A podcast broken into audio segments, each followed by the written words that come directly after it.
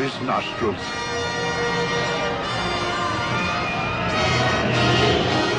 Lead them through the midst of the waters.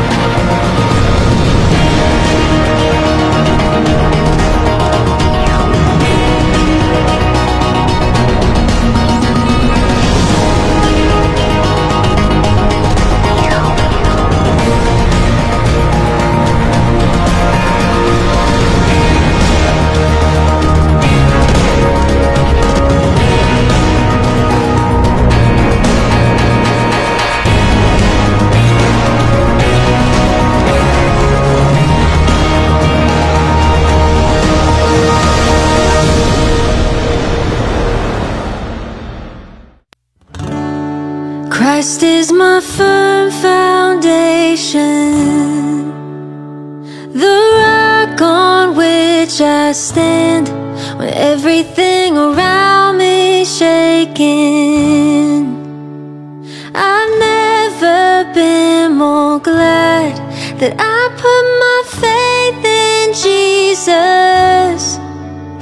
Cause he's never let me down. He's faithful generations. So why would he fail now? He won't. He won't. I've still got joy in chaos. I've got peace that makes no sense, so I won't be going under. I'm not held by my own strength, cause I built my life on Jesus, and He's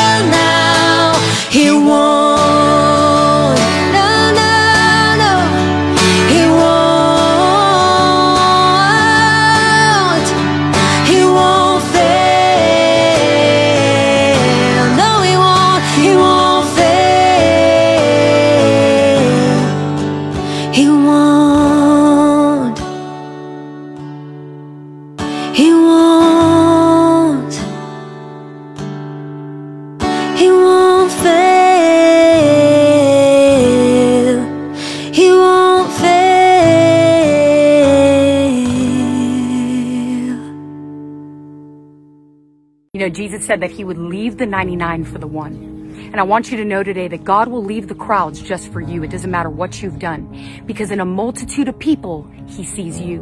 When he hung on Calvary's cross, he saw you. And here's the greatest mystery of the love of God. And that is that if you were the only person to ever choose Jesus in all of eternity, he still would have gone to the cross for you.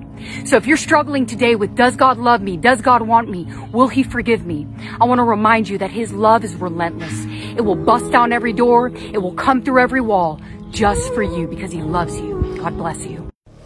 There is a place called heaven, whether you see it or not, that doesn't change the existence of God's ultimate plan for our life.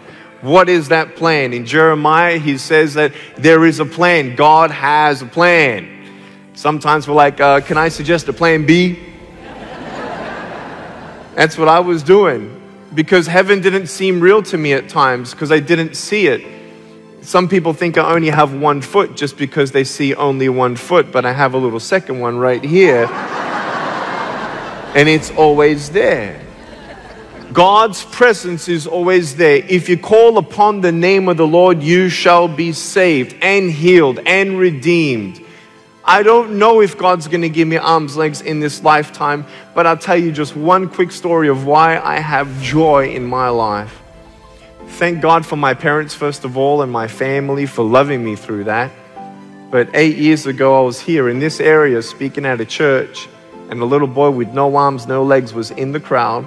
The father held him up, 19 month old little Daniel Martinez, no arms, no legs, little foot just like me and I'm like, wow, that's so cool.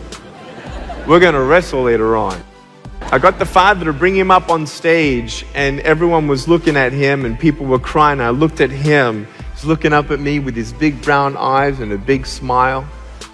When I looked at him, I remembered when I was at school, when I was getting teased, when I was getting bullied, when I felt alone, when I was broken, when I was depressed to the point of an attempted suicide at age 10. I tried to drown myself in our fam- family bathtub because I felt alone. I felt worthless and I felt life was pointless. If there is no point to my suffering, then if God's not going to relieve my suffering, then I'll do it myself. But by the grace of God, I did not go through with that because the love of my parents. But I thought one way of really seeing a miracle would be if God would send a limbless man to my school and talk to all these kids about bullying. That would have changed my life. That would be classed in my eyes as a miracle. Well, when you don't get a miracle, you can still be a miracle of God for someone else. It's that 15 foot radius around you, the people you come into contact with. People notice my smile people notice when I look them in their eyes, they're like, what's a guy without arms and legs smiling about?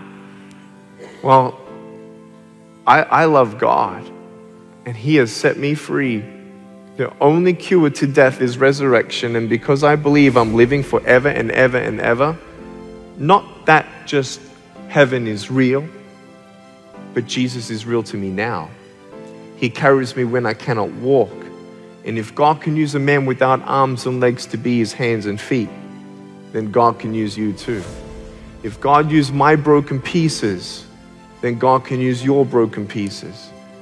If God caused a lame woman to walk in India in front of me, He can cause you to walk if you cannot walk. But let me tell you about the love of God for a second. This old woman in India, she looked about 144 years old. I mean, she was, she couldn't close her mouth because she was that weak. She looked at me.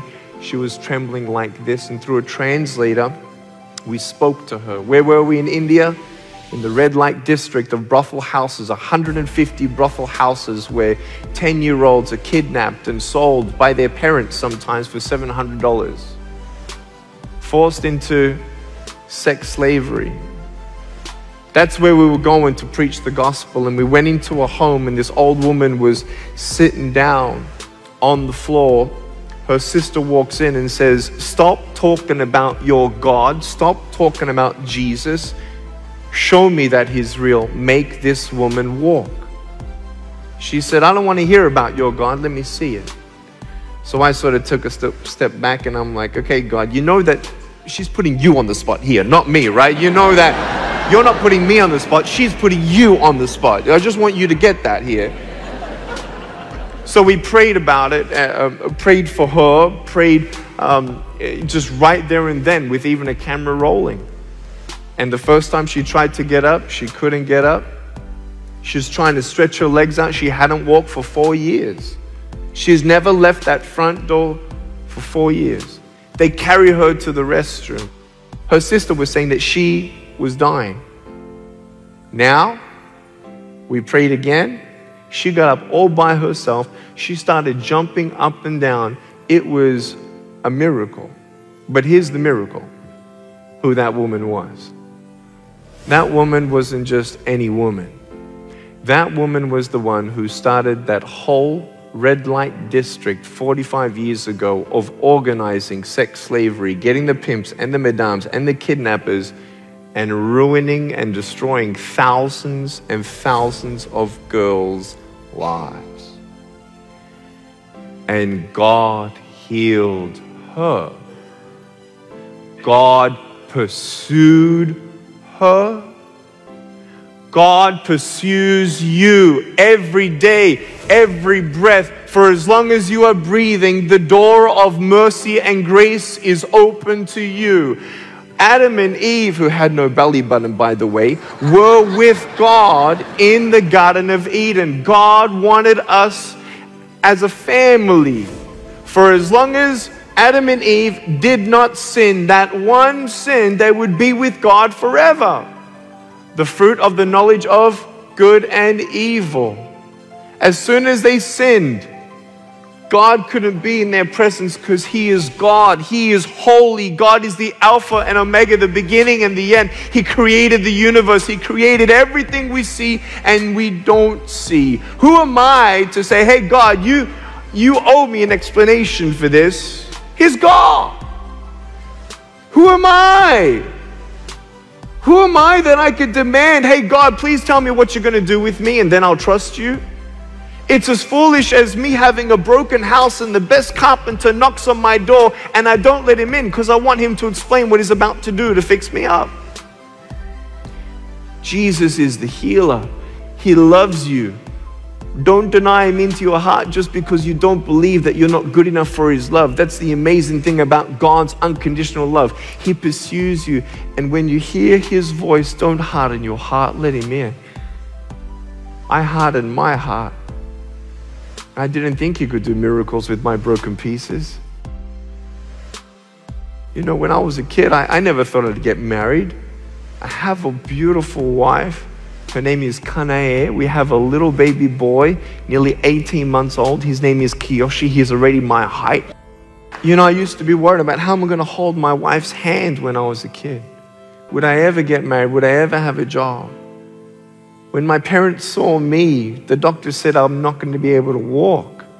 They had no idea what God's vision was. They were looking for hope, but they found it because they were looking in the right place.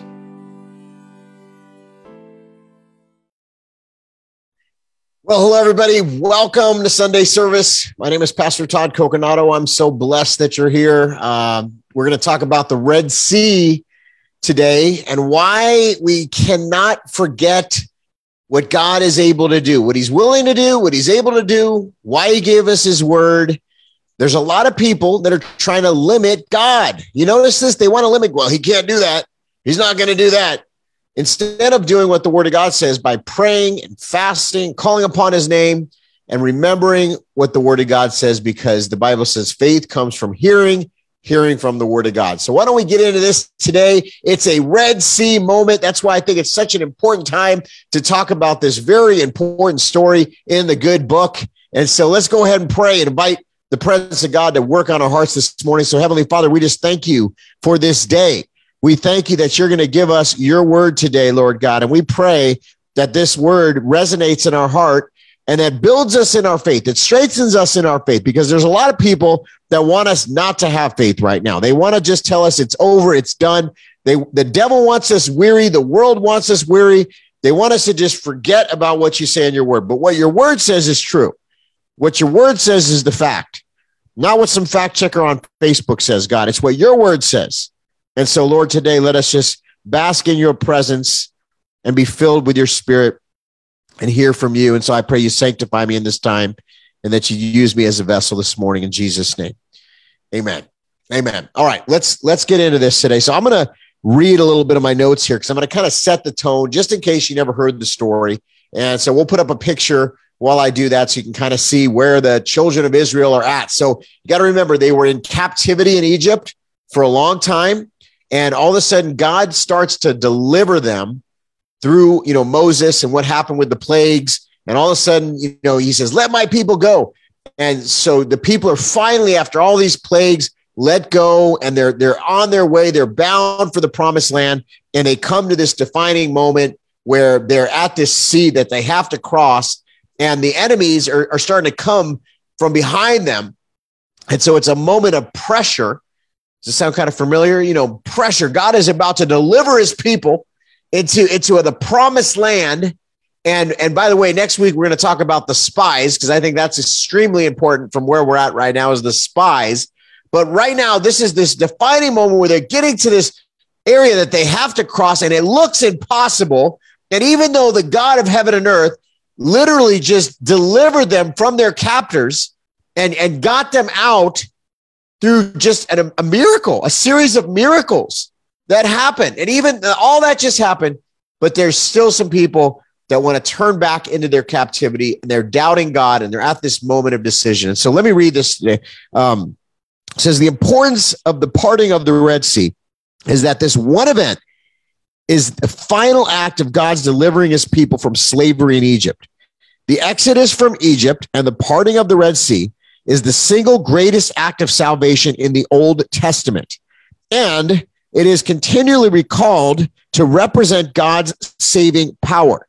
The events of the Exodus, including the parting of and the crossing, the parting and the crossing of the Red Sea, are immortalized in the Psalms as Israel brings to remembrance God's saving works in their worship. And if you're taking notes, it's Psalms 66, 6, believe it or not, uh, 78, 13, Psalms 106, 9, and Psalms 136, 13.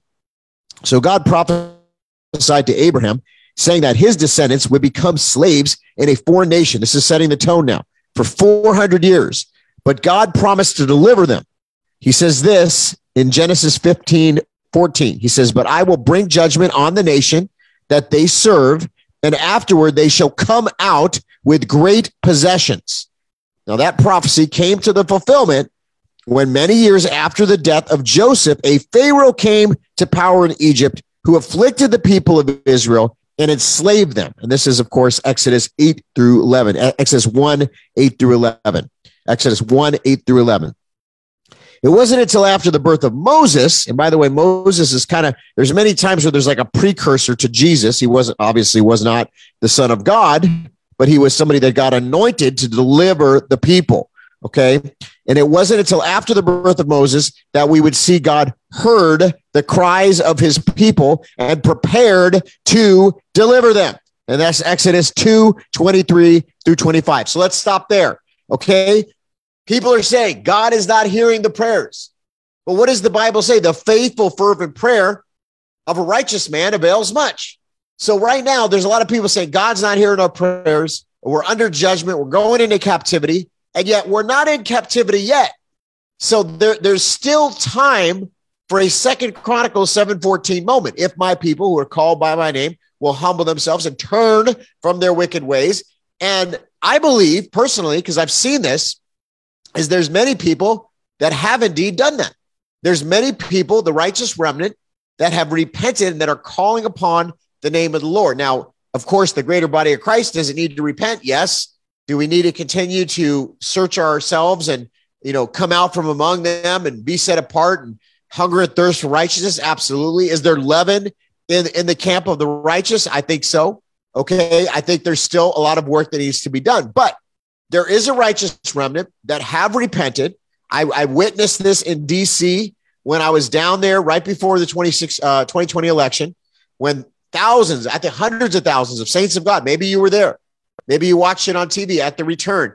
Uh, they came and, and I was there on the lawn walking through, talking to thousands and pe- I mean, thousands of people. We just, for two days, sat there and just talked to people, you know, all throughout that lawn in DC.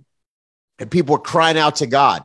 They were blowing the shofar. They were repenting. They were calling upon the name of the Lord. So that did happen, friends. And I believe it's happened since then. And I believe it's happened before then. So there are people repenting, probably you. Have you called upon the name of the Lord? If you haven't, I think you should. In fact, you should for sure. Okay, if you haven't repented, if you haven't turned from wickedness, today is the day. Why wait another day? Today is the day. Today is the day to repent. Don't wait another day. But many of you in this remnant community, many of you have, in fact, repented and you have called upon the name of the Lord. And there's a frustration and there's a discouragement that's tried to mount up. There's that's why we're seeing so many people talk about depression and oppression. And, and, and I don't know if the Lord's hearing my prayers. He is hearing your prayers. And so if you go back to what I was just saying here, this is the first time the Lord started responding to the prayers of the people of God. He heard their cries of his people and prepared to deliver them. Now, the rest of the story is well known. Obviously, Moses was commissioned by God to be the deliverer of his people. Okay. He went before the Pharaoh and requested the people be let go, as I talked about earlier, so that they may worship the Lord. Of course, Pharaoh refused. In fact, the Bible even says he hardened his heart and began to oppress the people of Israel even more. And then began a cycle of 10 plagues. And Moses requested that the Pharaoh release his people. But the Pharaoh refused. And so God sent a plague. And then Pharaoh repented and removed, and God removed the, the plague. And the final plague, the death of the firstborn, Pharaoh finally agreed to let the children of Israel go. But then he had another change of heart and chased after them with his army. And that's when the great scene of deliverance occurred as God parted the Red Sea allowing the children of Israel to pass through safely, but drowning Pharaoh and his army under the sea. See, God's done miracles in my life. And that's why, and by the way, I'm in the word of God. And I'm not saying that to brag. I'm saying it because faith comes from hearing, hearing the word of God. So when we're spending time with the word of God, somebody says, well, you know, you had this one on your podcast and they said this, or, you know, listen, I tell people we have guests on the podcast because we do. I mean, that's what we do. We have guests. And a lot of these people, most of them are really good people and they have a heart for the Lord and they love the Lord. I'm not just going to have any old Joe Schmo on the broadcast, but I can't track what they do 24 7 or what they say 24 7. And so if you get anything from this ministry, okay, and this includes myself, by the way, because this is what, see, as a shepherd and a pastor, I'm, I'm equipping you to be set up for success in Christ, not, not as long as Todd Coconato's alive you know, not as long as I'm I'm here. That that would not be doing my job correctly. Okay. What I'm meant to do is, is to point you to God and to point you to his word and to give you the tools and the keys that God has given us all to be set up for success, not only here on earth, but for eternity. And so that's why I say, look, you can listen to this prophet or that person or whoever God sends you to listen to. And, and you say, this is resonating in my spirit. And, you know, I believe that I've tested the spirits and this person is legit and they love the Lord. Well, that's great because God has sent voices and he is raising up voices in this hour. And, and some of these people are voices of encouragement and that's fine. But the thing is, though, the main thing is that we have a personal relationship with Jesus Christ that we are spending time in prayer every day, every day, that we have a personal relationship and that we're in the word of God. And if you do those things and you become a worshiper, that's the icing on the cake. Live a lifestyle of worship, worshiping, you know, worshiping the Lord. What do I mean? A lifestyle of worship. I wake up in the morning, I praise God for the day. I praise him throughout the day. I praise him at the end of the day. We as a family go to bed, we praise the Lord, we give him praise, and we break the assignment of hell on us because there's pretty significant warfare that tries to come after us these days, especially because we're in a very strong, very powerful battle of light versus darkness. But we've got to remember what God has done in our lives, miracle after miracle over the years. I mean, have you had a child? Have you watched that child be born? That's a miracle, my friend. Okay. Are you still here despite many trials and many tests that you've went through in your life? And yet you've been able to persevere and press ahead. How? Because of the strength of God. Why? Because he's ordering your steps. And so run and not, don't grow weary. Amen. Run and don't grow weary. All right. So let's continue. Um, I'm going to talk about the temptation that we may have here to think that this is a wonderful story of God's miraculous saving power on display and then leave it right there. Okay. But we're missing the bigger picture if we do that in the story of redemption because the Old Testament prepares the way for the New Testament and all of God's promises. And what are they? Yes and amen. And that's found in Second Corinthians 1 20. So the Exodus from Egypt, though a real historical event, prefigures the saving work of Christ for his people. What God did through Moses was to provide physical salvation from physical slavery. What God did through Christ is to provide spiritual salvation from spiritual slavery. However, our slavery isn't like that of the Israelites in Egypt, although it's starting to get to be like that because of the deep state system, the Babylon system, and how God wants us to come out from among them. So I really do believe that in many ways there's a lot of similarities here. But what I'm trying to say is the Israeli uh, Israelites were slaves in Egypt, but we're slaves to sin. We're all slaves to sin. As Jesus said to the Pharisees, truly, truly, I say to you, everyone who commits sin is a slave to sin. So if the Son sets you free, you will be free indeed. Now, we find ourselves at this very pivotal crossroads moment in time. I talk about it a lot. If you are a regular listener of the radio show or the podcast, or you follow me for a while, you know I've been talking about this pivotal apex moment, this moment of decision.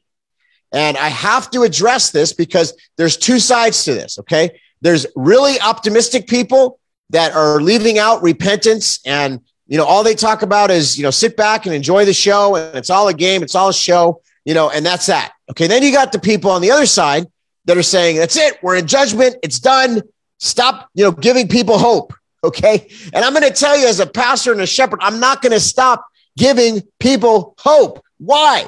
Because Jesus is the hope. He's the hope for this world.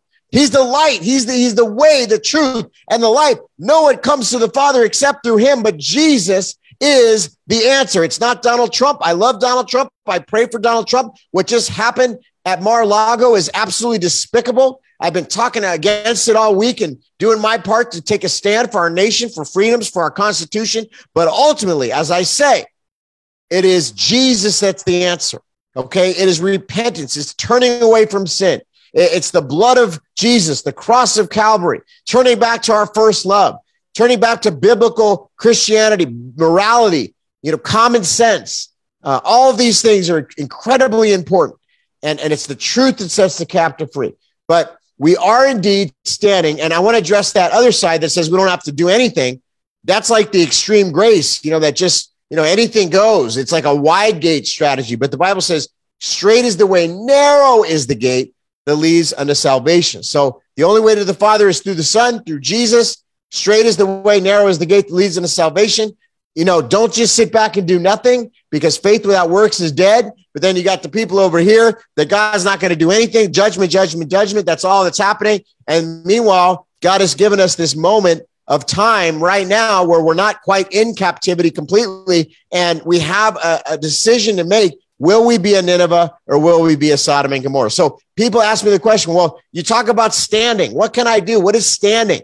Well, standing is many different things. I mean, God will give you an assignment. In other words, a, a mission or something that he puts on your heart that you can do in your community, you can do in your church, you can do in your family, you can do at your business, you can do whatever, you know, at your school, wherever it is. He'll give you something, an unction in your spirit. This is what you got to do. We've seen a lot of these people standing up, mama bears, papa bears, gym owners, nurses, doctors, law enforcement people, people that have come out from among them and said, I'm going to stand. And they're doing their part to stand. And God has given them a, a platform out of nowhere, it seems, because he's anointed them for this hour. You know, so we're seeing a lot of that because they've shown up and they've said, send me, I'll go, Lord.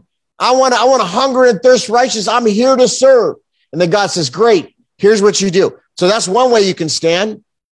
Another way you can stand is supporting people that are in the battle, like myself. You know, many of you have a heart to support this ministry. I, I, I wish some more people would have a heart to do that because we'd be able to do even greater things and more things. But thank you to those that do have a heart. Okay. And God has given a, a blessing of finances to some where you're able to fund the kingdom. And listen, people try to minimize that. That is a huge deal, friends. Okay. There has to be people that fund the kingdom. Otherwise, you know, that in the natural, how would we be able to do these things? So God has anointed people to be able to be wealthy on this earth so that they can fund the kingdom. And that is an anointing. That's another thing you can do to stand. Um, there's so many different things. You can become an intercessor. I have a heart to pray and intercede and spend time in the war room. And that's why we ask for, you know, your prayer requests and you list them out on Facebook posts. And then we go through the hundreds and hundreds of comments and we pray and we seek the Lord and we and we pray over the situation. And God is doing breakthroughs in some of those situations. And some of you write me you say Pastor Todd I had the breakthrough. Something shifted. And I'm not saying it's just our prayers. It's our combined prayers your prayers my my prayers this team's prayers all of our prayers because the prayers of the righteous are heard the Lord responds to the prayers of the righteous the world would have us not to pray. The devil would have us not to pray. The naysayers that are up in your ear would have you not to pray. So one of the things in standing is prayer and intercession. Now the Lord says the weapons of our warfare are not carnal.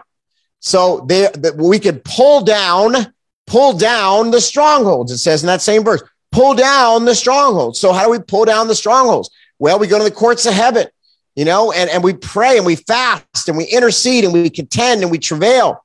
Okay. And we get on our face before the living God. Fasting is a way to stand. There's many, many, many different things that you can do to stand. The word of God is the sword of the spirit. Speak the word of God. The Bible says the word of God does not return back void. Many times when some of you are putting up certain posts on Facebook and, you know, it's causing people to, you know, manifest and all of a sudden you got everybody, you know, people different coming against you and different things like that. That's a form of standing. If God put it on your heart to speak a word of truth and a word from the Bible, and people are freaking out about it, for lack of a better word, it's because the truth sets the captive free. And so you put something into motion. You put something into motion. Your prayers put something into motion, contending, decreeing. The, the Bible says life and death are in the power of the tongue. Life and death are in the power of the tongue. So when you decree something and you speak it out and you say that America shall be saved, this is not the end. The end is not yet. I'm going to stand for righteousness. You know, you start speaking words of life and truth. What's happening? You're standing. So there's many different things that you could do to stand. Meshach, Shadrach, and Abednego, what did they do? They stood. Okay. Instead of what? Bowing down. Bowing to who? The fake prophets of Baal, the, the, the, the, the idol worship, all the different things that you and I are dealing with now, because there's nothing new under the sun. We're in a spiritual battle. That's what the whole thing is about. And God has given us every resource, every tool. He's given us his word. His word is truth. And so he has given us what we need to not only survive, but thrive in this hour. And I just rebuke over whoever it is that's watching right now. I just feel it right now. The Lord says, break depression, break it in Jesus' name. Break depression in Jesus' name over your life, over your life. If that's you right now, just agree. There's a deliverance that's happening right now in Jesus' name. We break the spirit of depression. We break the lie of the devil over their life. You say, Our yoke is easy, our burden is light. Thank you, God, for your anointing. Thank you that you are moving right now. Hallelujah. Hallelujah. Hallelujah. Yes, somebody, I feel the warmth in my hand. I always know when I feel the warmth, something is happening. And so, you know, I know we're on a TV screen or a smartphone screen, or you're watching on YouTube or Facebook or Rumble or wh- wherever you watch this, but I'm telling you, something just left. I felt the presence of God. Okay. And that's not me. I don't do anything. I don't make anything happen, but the, the spirit of living God, just somebody is getting moved right now and you're feeling something happening. God is delivering you from depression, oppression, doubt, fear, and the lies of the enemy right now in Jesus' name. Hallelujah. See, we've got to be overcomers. Okay. It doesn't matter what this one said or that one said or what's going on around us, our life, you know, the naysayers, the all the people that say all the stuff. What matters is what God says. What matters is what his word says. God is getting us ready because we are going into the promised land. Okay, we are going, we are, this isn't the end, it's the beginning of a new season. Okay, it's not the end. You're, the end is not yet. Say, how do you know that, Todd? Because the Lord has spoke to me prophetically. Now, obviously, no one knows the day or the hour when Jesus will return. I'm not saying I know that. Only the Father in heaven knows that. But what I'm saying is, I have an unction of the Holy Ghost to tell you and to speak words of life over our situation here in America. And maybe you're in another Western country or somewhere else around the world. But God is saying, it's not done yet. Hold on, hold the line.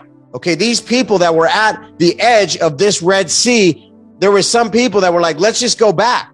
Let's just go back into the captivity. These are the people that are saying, I just want to go back to normal. What is normal? Define normal. Was, was living in apathy for the last 30 years in the body of Christ? Was that normal?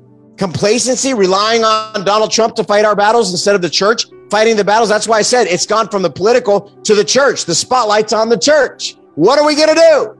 We're going to stand. What does standing mean, Pastor? I just, I just broke it down. And there's some things that I, I didn't even mention, but the Lord will give you the understanding. Seek the Holy Spirit. Go into the secret place. Have a prayer life. God will show you how to do what you need to do to stand. Does that make sense? Are you with me? Hallelujah. Okay. So the, the passing through the Red Sea is a symbol of the believer's identification with the death, burial, and resurrection of Jesus. The apostle Paul says, for what I want you to know, brothers, that our fathers were all under the cloud and passed through the sea and were all baptized into Moses in the cloud and the sea. Okay. And all ate of the same spiritual food, the manna, and all drank of the spiritual drink, for they drank from the spiritual rock that followed them, and the rock was Christ. See, this whole thing is, is planned out. God already told us the end, the beginning, the middle, he said, Be set apart, be ye holy. Don't be the church of Laodicea. Don't be conformed to the things of this world. Be transformed by the renewing of your mind. Come out from among them. He wants you to be the empowered church. He wants us to be the empowered church.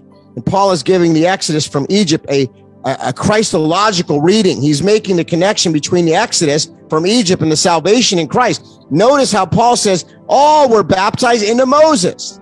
Just as the Israelites were baptized into Moses, so too are Christians baptized into Christ. We are buried, uh, therefore, with him by baptism unto death, into death, in order that Jesus Christ in us is raised from the dead by the glory of the Father. We too might walk in the newness of life. That's why I often quote that scripture that says, it's that same spirit that raised Christ from the dead that's in us. Why would we doubt? Why would we fear? How many times in the Bible were there doubting Thomases, were there doubting people that said, Oh, we just want to go back into captivity. Oh, God's not going to do anything. We've got to remember the God that we serve. We can't limit him, friends. We can't limit him.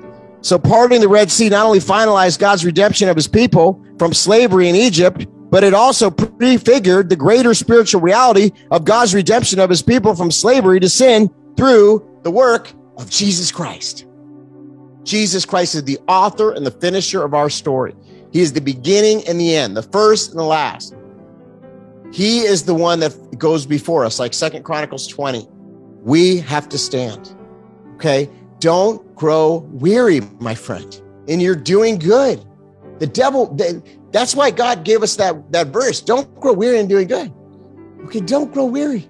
I know sometimes it's hard and your situation, listen, I could sit here and be, have a pity party about all the things that have happened just in my personal life and in our home this last couple of weeks. I mean, I'm not talking about my wife and I get along great, praise God. I'm talking about, you know, there's been so much warfare, so much attack, you know, my on my physical health, just bizarre stuff. And yet, you know, we press ahead because we know our battle is not against flesh and blood. We know it's against strongholds. We know it's against principalities. And we know that we're feeling that spiritual pressure because we're about to enter in the promised land. Keep pushing ahead. Don't give up. Okay. Don't surrender. Don't back down. Stand, stand, stand, press ahead, move ahead in victory. Start speaking words of life over your situation. Start declaring and decreeing, calling upon the name of the Lord, praising Him in the middle of the situation, and watch what God is going to do. Watch what He's going to do in your life. We are at a Red Sea moment, my friends, and God is going to part the Red Sea. You watch and see what the Lord does. We overcome by the blood of the Lamb and the power of our testimony. I don't know about you, but God has got me through so much in my life. That's my testimony. He's got me through so much. He spared my life. He set me free of addiction. He set me free of a life of sin and death. Hallelujah.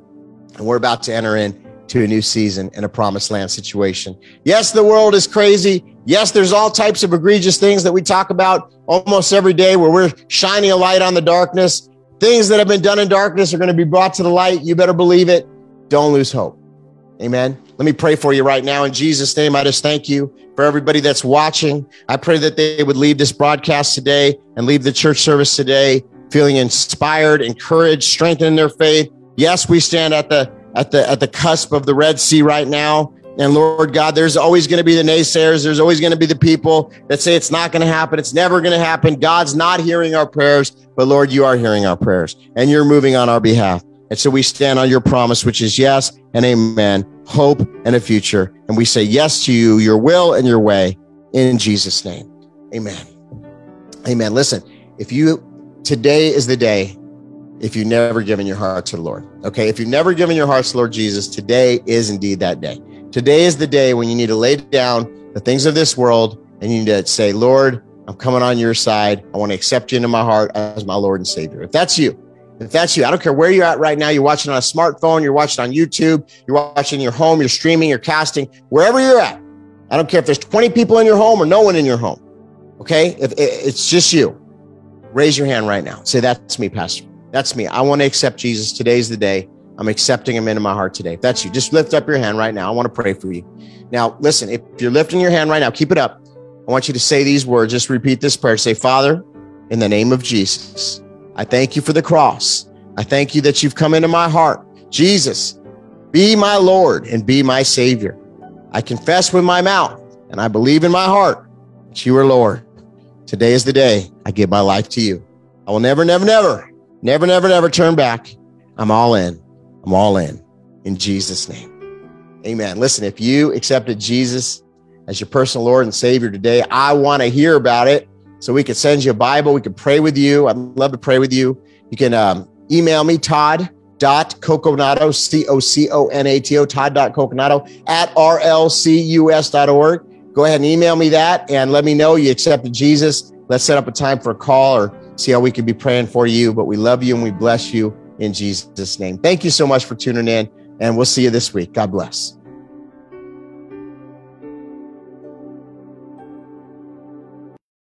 Up next, we have Pastor Todd Coconato, and he is the director of the Religious Liberty Coalition, and his website is rlc.us.org.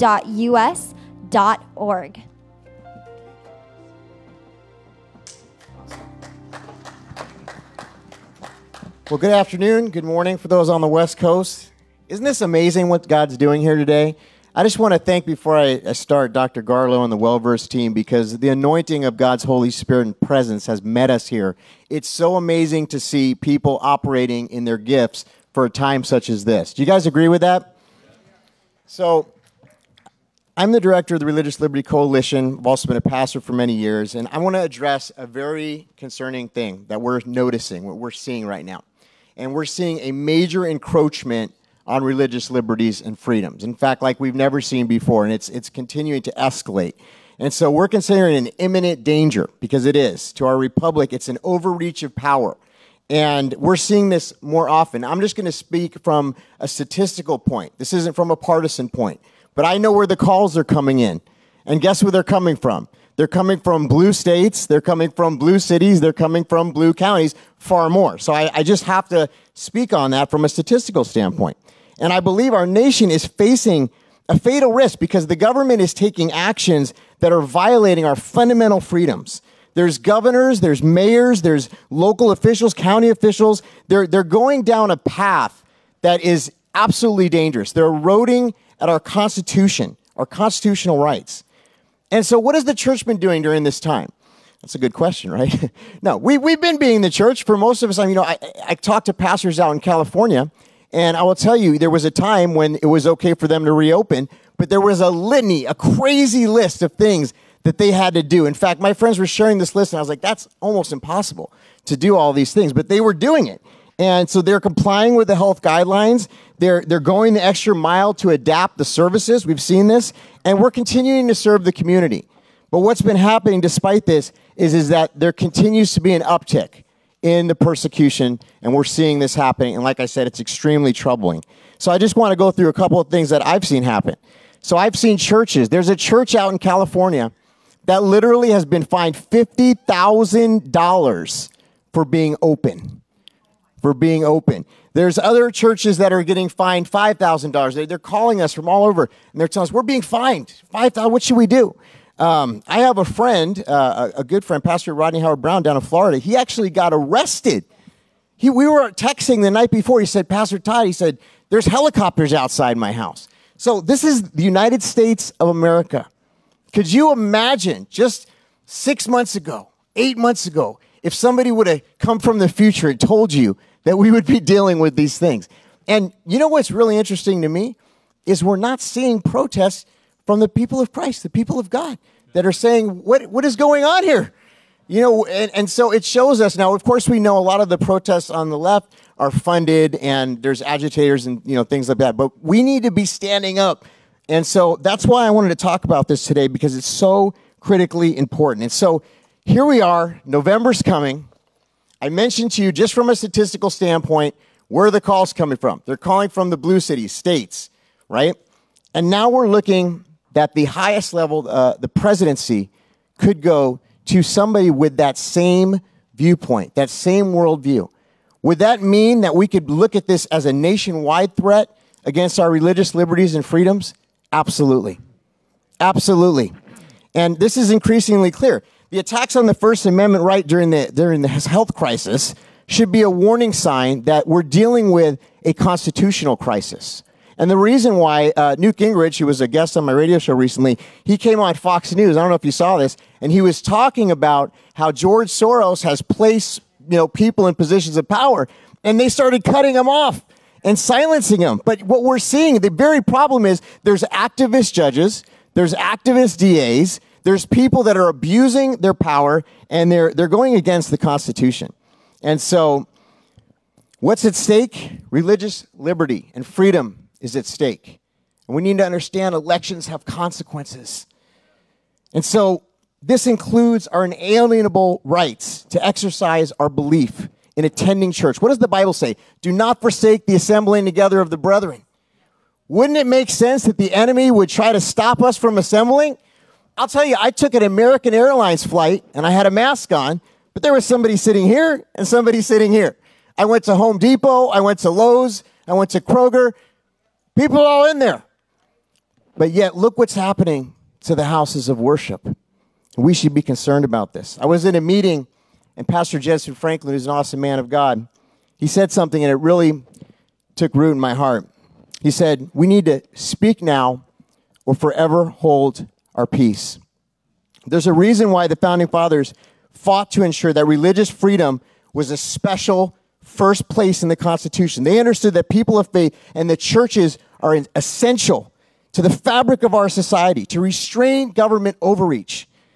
Now, it's been mentioned before today, but I'm going to mention it again. Recently, President Donald Trump said what the Bible already tells us that the church is essential. Thank you. And the Declaration of Independence, it declares that our rights come from God. You know, the Constitution guarantees those rights so that the religious communities can freely live out our faith. Now, recently, the Democrat nominee, former Vice President Joe Biden, he said something that concerns me. I pastored out in California for many years, and we fought against a piece of legislation called the Equality Act. And Joe Biden wants to make this front and center. And this is a very concerning piece of legislation if you don't know about it, because it brings certain topics back to the forefront that we should be concerned about. It brings the issue of contraception. It brings what they call health related matters. But guess what a health related matter is? Gender reassignment surgeries, marriage and family definitions, forced hiring of people that you know go against their values. So a church, a nonprofit, could be forced to hire somebody that doesn't agree with their values. Otherwise, they could face fines or disciplinary action, even jail time. Think about this. So the First Amendment of the Constitution it says, Congress shall make no law respecting an establishment of religion or prohibiting the free exercise thereof. So let's fast forward 250 years. And what's on the forefront of topic right now? We're talking about religious liberties. It is a major issue in 2020.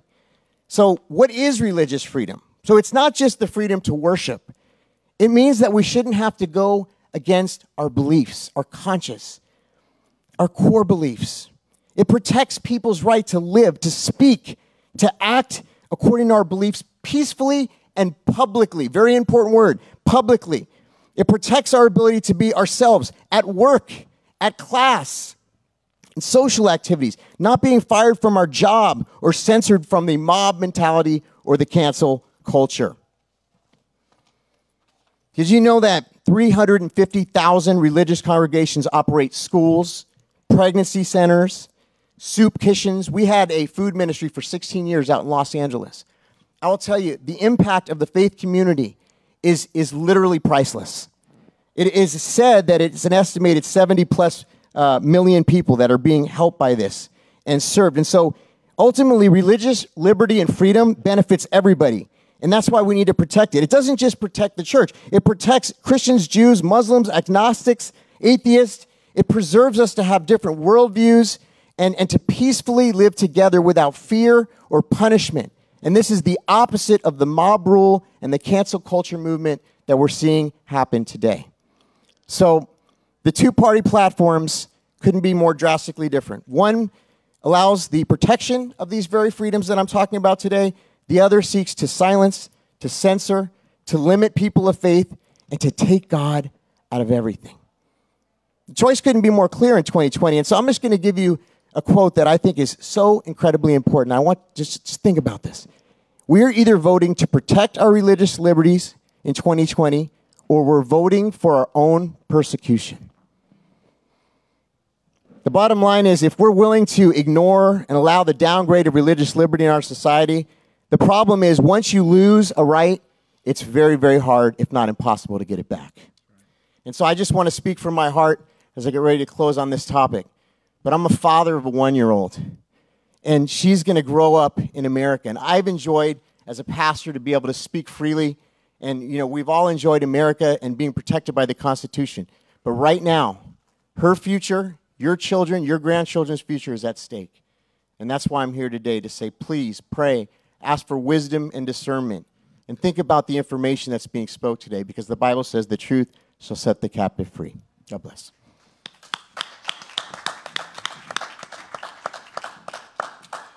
Well, thank you very much, uh, Todd uh, Coconato. Uh, This on the panel with me here today is uh, Congressman Bob McEwen. We have Art Hodges and Pastor Jim Garlow. Uh, hearing from uh, from Todd here, it, it, uh, Bob, I want to ask you: tyranny doesn't usually start with tanks rolling down the street. Uh, it usually starts smaller than that. But how can we recognize the seeds of tyranny? Well, it, it, it, it's a shock that Americans, I never would have thought Americans would have succumbed to this as, as rapidly as it has. Microphone. And uh, Mic, move his mic closer. so, so, uh, it's, it's, uh, that's not the issue. Um, so, so the, the fact that we're willing to do that is really just a, a very startling. Uh, that we would succumb to people that we don't know. There's no one that has authority to tell us where to sit or what to do.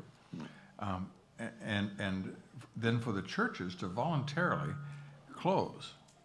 And uh, I mean, just like I said, wh- back when you did have real pandemics and half of the city would die, the last place that they closed would be the church. And, and yet, this is the first place that we close, and nobody seems to be the least bit concerned about it. And so uh, it's frightening. Yeah. Art, uh, w- a lot of people have said that we can't c- control over COVID 19 or any virus unless we have some strong top down measures. What would you say to that?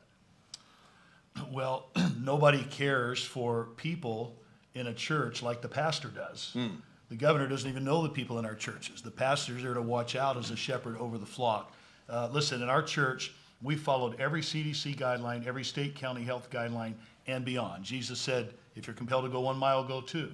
So safety's not the issue. That is not the issue. We've not had a single person be infected with COVID after having attended worship service since March 15. Not a single one. And thousands have come through our church and campus. Yeah. Pastor Garlow, the, although the, the government's not really asking you to not worship, just don't gather together. What, what would be the problem with that? Yeah, they're just dictating you, you can't do it in the buildings you, you built for it. Yeah. Uh, that'd be like telling everybody you can't be in your homes anymore. Uh, tell Walmart you can't be in your building anymore. Just, just move out into the parking lot. It was uh, recently in our city an unusually high, 115 degrees on a weekend. We don't Set a have record, that yeah. in San Diego. But of course, we had to have service. Anybody had service had to have it outdoors because it was so much safer there, regardless of the size of your auditorium. I, I, I served as the voice uh, in one minute commentaries for Alliance Defending Freedom for several years, articulating all the cases, every five days a week, all the cases on religious liberty that were before the courts of the land. And this next part is going to sound a little tough, a little edgy, but many of the pastors who opposed, pastors who were taking stands, are now finding themselves face to face with legal uh, uh, people who stood against us taking stands as pastors, saying you shouldn't be, quote, political. We were being biblical, but they didn't recognize it. Yeah, yeah. Now they're crying out for help because the government is coming after them. They waited 40 years too late. We tried to warn them. Yeah. Now I'm glad they're on board, but it's a tough time to come on board right now. We needed to have 300,000 pastors on board with us through this 40 years, and we would never be in the situation we're in. Bob? Uh, uh, the- We just saw about the critical race theory. The President of the United States stepped in and put a stop to that in the federal government, and then he did something else that just absolutely set the whole world upside down. On Monday night, they said, you know, it's not only that, it's where you put the money. And he says, oh, yes, wherever federal funds are used, that's every college in America, that's every high school. Uh, We, th- this is a spiritual fight like we've never, ever had. And we've never had a man with as much brass backbone, titanium, titanium backbone, and we'll never have it again. And, and for this, i- if we can get through this, we'll survive. If we miss it, uh, I shudder to think of what our freedom holds.